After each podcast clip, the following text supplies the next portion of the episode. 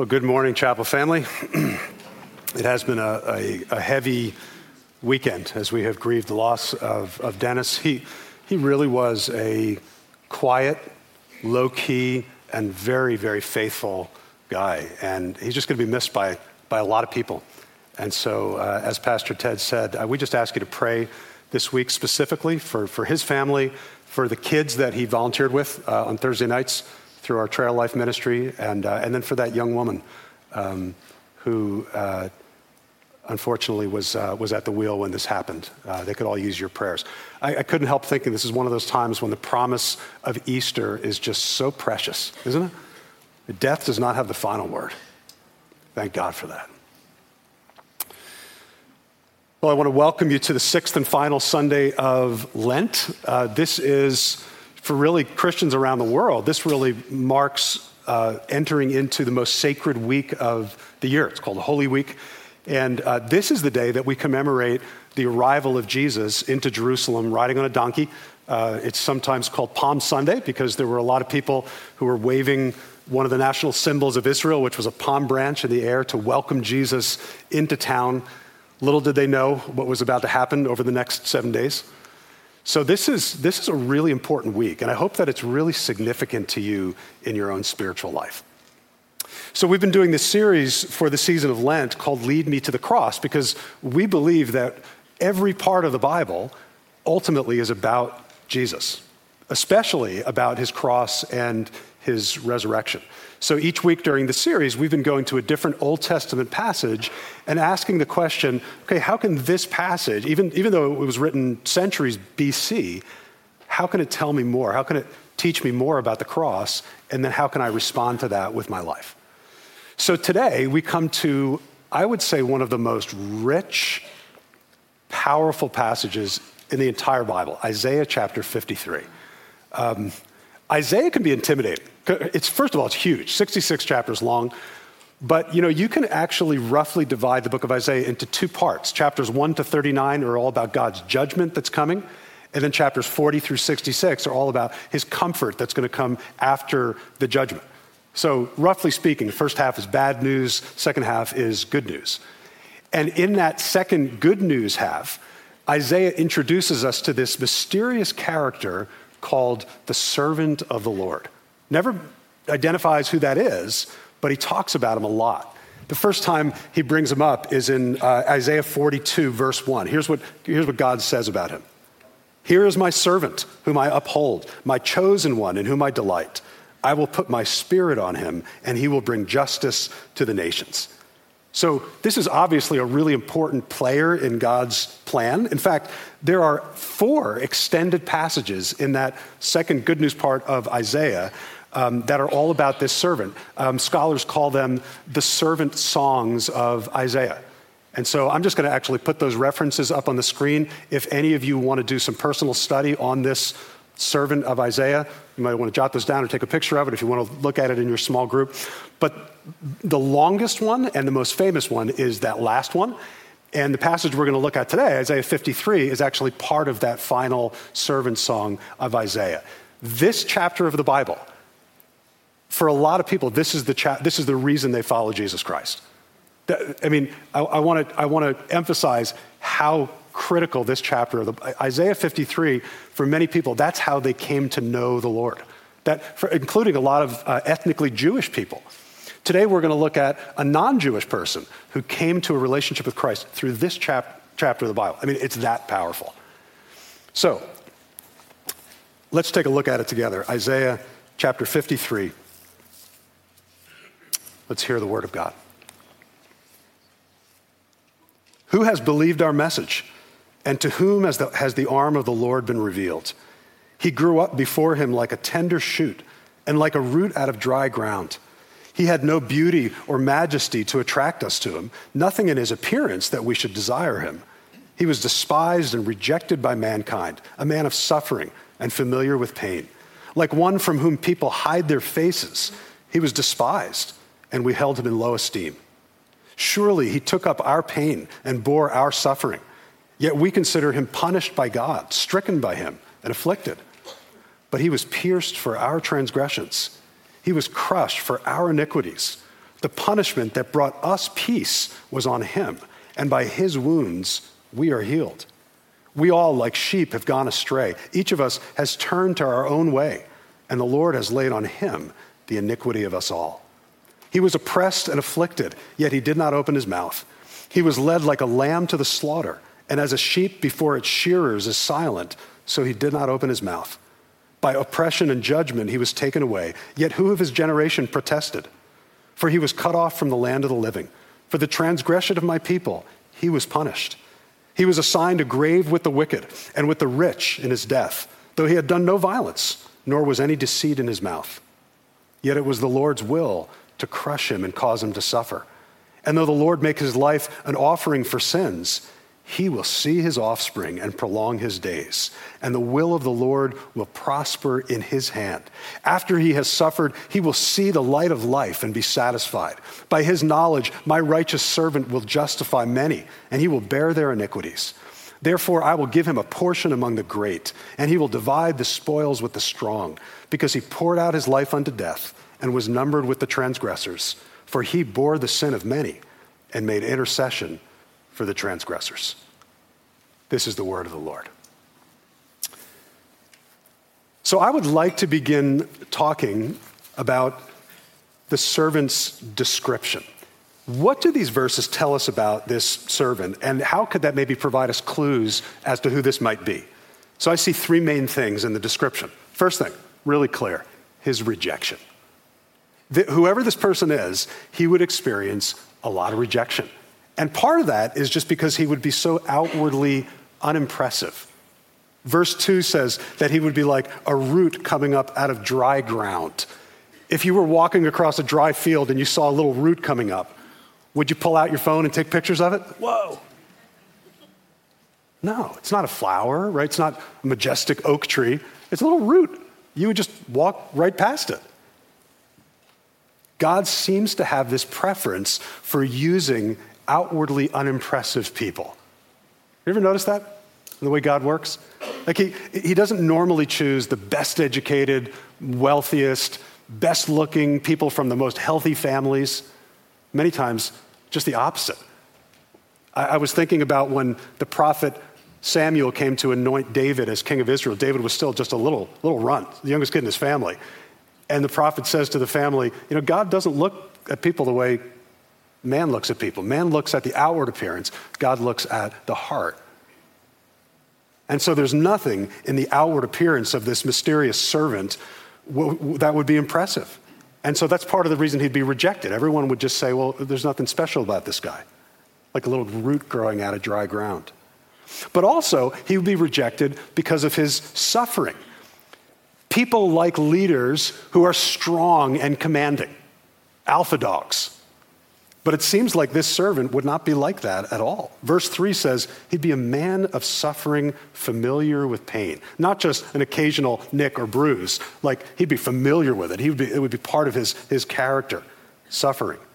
To most people, that just looks weak. I mean, who wants to follow a weak, suffering kind of leader?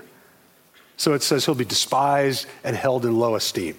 So, whoever this servant is, the overall response people would have to him is mm, no thanks, not interested. If they even noticed him at all, rejected. Secondly, it talks about his sacrifice. His sacrifice. Verses four through seven describe this servant willingly sacrificing himself for the good of others. We like to think that if we were given the opportunity, we would do the same thing, right? We would step in and we'd take the bullet for somebody else.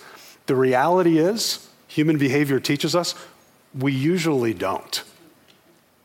Some of you heard the story back in, in January. There was this TV meteorologist, TV weatherman named Adam Klotz. Remember this story? He had been out at a bar in New York watching the Eagles Giants playoff game. And then he was on his way back home on the subway. It was about 1.30 in the morning by that time. And across from him on the subway, there was this elderly gentleman sitting, and this group of teenagers was harassing him. And he was kind of watching this out of the corner of his eye until one of the kids uh, lit the old man's beard on fire. And this guy just had to speak up. He said, Hey, you can't treat him like that. And then they turned on him and they started to beat him up.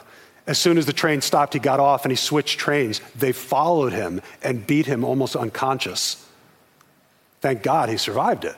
And he was actually on some news programs the next morning. But he said, you know, while this was happening over the course of like 25 minutes of getting beat up, he said there were dozens and dozens of people who saw it happening and not a single person stepped in. And he said, I can see why. Look what happens when you try to step in. We like to think that we would step in at a time like that. The reality is, many times we don't. It's dangerous. We can get hurt, we could get killed, and very often we're unwilling to take that risk. This servant would step in. In fact, it says he won't just suffer for an innocent person like the guy on the subway, he would actually suffer for guilty people. Verse 5 says he was pierced for our transgressions. That means bad stuff, by the way. That he would be crushed for our iniquities. So this, this servant would be willing to be punished for somebody else's crimes. And by the way, when he does that, um, he won't demand his rights. He won't organize a protest movement. Verse 7 says he'll be as quiet as a lamb being led to the slaughter. Strange thing, right? But as a result of that, look at the second part of verse 5. It says, The punishment that brought us, what does it say? That brought us peace was on him, and by his wounds we get healed. So, because of this person's sacrifice in place of the people who deserve it, those people will receive peace and healing, all because of this suffering servant. Who, who is this person? So, it talks about his rejection, talks about his sacrifice, and then one more thing it talks about his triumph. Verse 11 says, after he has suffered, he'll see the light of life and be satisfied. So, after he goes through this period of, of terrible things, somehow there's going to be some kind of a, of a turnaround, right? Some kind of a comeback. He will see the light of life. Verse 10 says, He will see his offspring and prolong his days. So remember, he starts out being rejected by people, right? People are like turning their faces away in horror, but, but eventually He'll actually have offspring. He'll have all these people that come from him, descendants that come from him. So, this final servant song of Isaiah, it starts off really rough, but it kind of ends in, in victory. So, this mysterious servant of the Lord will be rejected, he'll sacrifice himself for others, and ultimately he will triumph. It's worth noting something. When you look at Hebrew poetry, it tends to be put together different from the way English poetry is. Normally, in an English poetry, the most important thing, like the, the, the payoff, the, the climax of the whole thing, comes at the end, right? Not for the Hebrews. Hebrew poetry would very often put the most important thing smack in the middle, right in the very center of the poem. So when you look at the final servant song of Isaiah, which actually started in the previous chapter, chapter 52, verse 13, the verse right dead center in the whole thing is Isaiah 53 5. Here's what it says But he was pierced for our transgressions, he was crushed for our iniquities. The punishment that brought us peace was on him, and by his wounds we are healed. So think about it. In the Holy Spirit inspired mind of Isaiah, the single most important thing about this servant was the fact that he would step in and take the place of guilty people and be pierced and wounded and crushed so they could have peace. And the obvious question is who is this talking about? Point number two the servant's identity. The servant's identity. If you were to go out today and talk to a Jewish rabbi and ask him about what he thinks about Isaiah 53, I'm 99% sure that he would say, the suffering servant of Isaiah is actually not a person, it's talking about the nation of Israel. And so they point to the suffering of the Jewish people they've gone through over the years, and they say that's what this is describing. That this is symbolic language. It's personifying the nation and talking about all the suffering that they went through. Now, it's true that the nation of Israel has been through horrific suffering over the years, but it's very, it's a stretch to me to make that interpretation work. Um, because you have the suffering the nation suffering in place of the nation, which, which it, it doesn't add up to me. And I genuinely believe that when you read Isaiah 53 with an open mind, you have to work really hard to avoid the obvious conclusion. In the New Testament book of Acts, chapter 8, there is a story of an African man from Ethiopia. He's actually an important government official of the nation of Ethiopia. And he has traveled all the way from Ethiopia, Eastern Central Africa, all the way to Jerusalem because he's spiritually seeking. And he thinks the Jewish people may have some answers for him. So he's on his way back from the, from the Jewish temple. He's riding in his chariot, and one of the early Christian leaders named Philip sees him. And it's, it's kind of a funny scene. Philip sees the chariot and he starts running alongside the chariot. And he looks up at the guy and he, and he notices that he's reading from the prophet Isaiah while he's going along. And so Philip says to him, Hey, do you understand what you're reading? And the guy very humbly says, How could I understand it unless someone explains it to me? So he invites Philip up into the chariot, and it says, Philip realized this is the passage he was reading. Here's what this guy was reading He was led like a sheep to the slaughter, and as a lamb before its shearer is silent, so he did not open his mouth. He was reading Isaiah 53. And so the guy says, Tell me, who's the prophet talking about? Himself or somebody else? And Acts 8:35 says this. Then Philip began with that very passage of scripture and told him the good news about Jesus. It's Jesus, in case anyone hadn't figured it out already. He's the piece that makes the whole puzzle make sense. I mean, doesn't that just leap from the page when you read this? I mean, keep in mind, it, Isaiah was written like 700 years before Christ was born, but the prophecy, the details are staggering. It says he grew up like a root from dry ground, nothing impressive in his appearance, right? Jesus was born to a poor family, raised in a backwoods town called Nazareth, no education, no money, nothing in his appearance that we should desire him. It says he was a man of sorrow and familiar with pain. Jesus was betrayed by his good friend. He was denied by one of his best friends. He was slandered, misunderstood, tortured, rejected, a man of sorrows. Isaiah said that people would hide their faces from him. After the beating Jesus took from the Roman guards, his face was so disfigured, people must have turned away in horror. It says he would be pierced, which is such a specific word, isn't it? The Hebrew word literally means to break the surface of something and come out on the other side. And on the cross, the hands and the feet of Jesus were pierced through by iron nails. Isaiah said the servant would be oppressed, which means treated unfairly. And at every one of Jesus' trials before Pilate and Herod and Annas and Caiaphas, he was denied due process of the law and unjustly condemned. All through that, Jesus didn't cry out or complain, which amazed his captors. There was one moment where Pontius Pilate gets so frustrated and he says, Do you refuse to answer me? Don't you realize I have the power to either crucify you or free you? And Jesus very calmly says, You would have no power at all if it weren't granted to you from above. Like a sheep being led to its shearer, he was quiet amazingly quiet. And just like the servant of Isaiah, after he suffered, would see the light of life, on the third day, Jesus walked out of his grave alive. And we're going to celebrate that next week, believe me. From beginning to end, Isaiah 53 specifically points to the rejection and the sacrifice and the triumph of Jesus Christ. It just couldn't be clearer. Some, someone has said, even if you put his name in Isaiah 53, it wouldn't really make it any clearer because it's so obvious it's him. And that leads to the final point the servant's life changing power. What, how does this affect us? How do we respond to this? Well, for the Ethiopian guy in the chariot, his eyes were just opened uh, this is a painting I want to show you by the Dutch painter uh, Albert Cuyp depicting this scene. It's a beautiful painting. So he realizes that the spiritual hunger that drove him to Jerusalem looking for answers has led him unmistakably to Jesus Christ, right? And so he, he's all in. And they're going along in the chariot, and he sees a little pond of water, and he says to Philip, Hey, water. Any reason you can't baptize me right now? And Philip says, Well, you have to go through the class at the chapel and give your video and stuff. So, no, Philip, so Philip says, No reason at all. And they get down off the chariot, and right there, Philip baptizes him in the name of the Father, the Son, and the Holy Spirit. And this man goes back to Ethiopia absolutely transformed by Christ.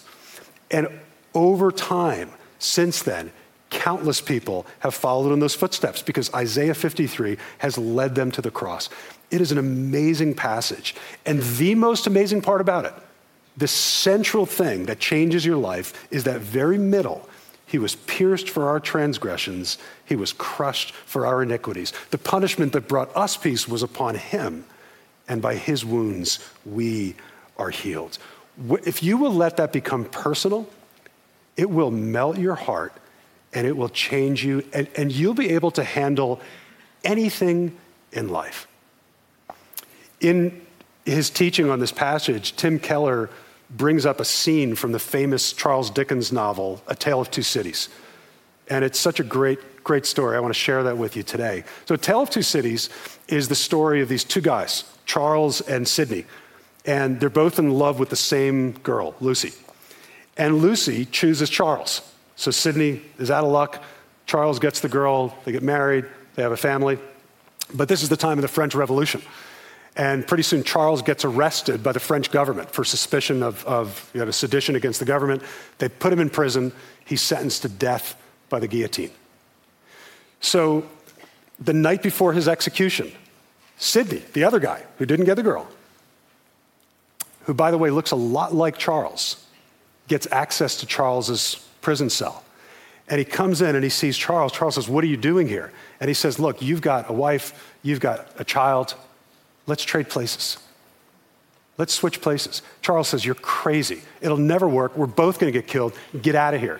But Sidney is not to be deterred, and he winds up drugging his friend and knocking him out, switching clothes with him, and then he has somebody carry out the unconscious Charles while he stays in the prison cell. The next day, they're on their way to eh, their execution, this big group of people on the way to their execution. And there's this other character that gets introduced. She's this little seamstress woman, about 20 years old, very meek woman. She's also been sentenced to die. And she knew Charles from before all this. And so she goes up to Charles as they're walking down the street and she starts asking him questions. You remember this? You remember that? And of course, it's Sidney, not Charles, so he doesn't know the answers and he's trying to kind of avoid her questions. And then all of a sudden she realizes it's not Charles at all. And she looks at him and she says, Are you dying for him? And Sidney says, Shh, yes, and for his wife and children. And this seamstress woman says, I don't know how I'm going to handle anything that's about to happen, but I feel like if I can hold the hand of someone who is so brave and so generous, that I'm going to be okay. Can I take your hand? And he says, Yes. And they walk hand in hand down the road. And it's just one of the most powerful scenes in all of literature because I think it taps into something so deep in the human spirit. And it's the fact that when we face the hardest things of life, we don't want to be alone. And we draw strength from the strong people around us, don't we? And so, for her to hold the hand of someone who was giving his life for another person, it filled her with a courage and a peace and a confidence that was like nothing she had ever known. And he wasn't even dying for her, he was dying for somebody else. Can you imagine if it would even be more powerful if he was dying for her? I can't imagine.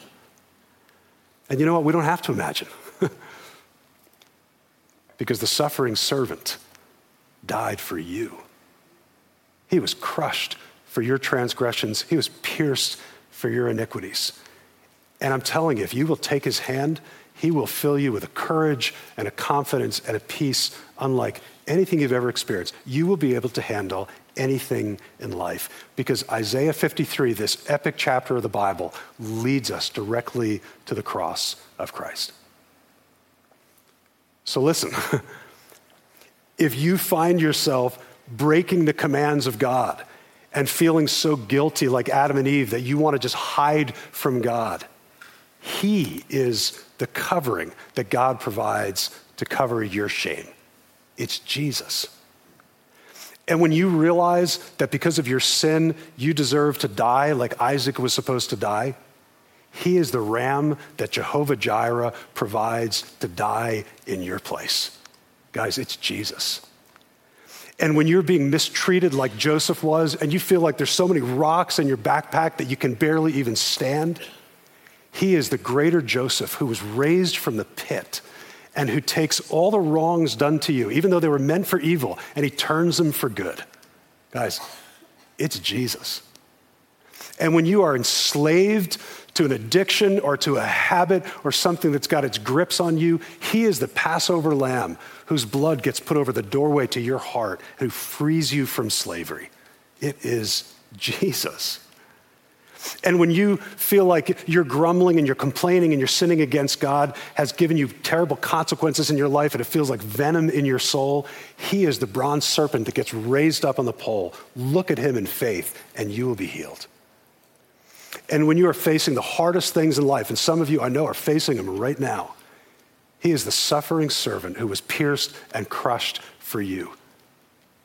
And with Him holding your hand, you can face anything. Guys, the whole thing is about Jesus. Amen? I mean, it's just all about Him. And this week, this holy week, I'm just praying and hoping that you will experience Him and see Him more clearly than you've ever seen Him before. He's the hero of the story. I mean, he, he is, He's the lover of your soul. So come to Him, trust Him, walk with Him, worship Him. He is worthy. Would you rise for a prayer?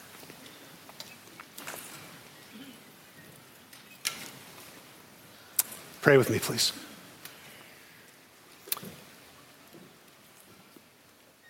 God, we just stand in awe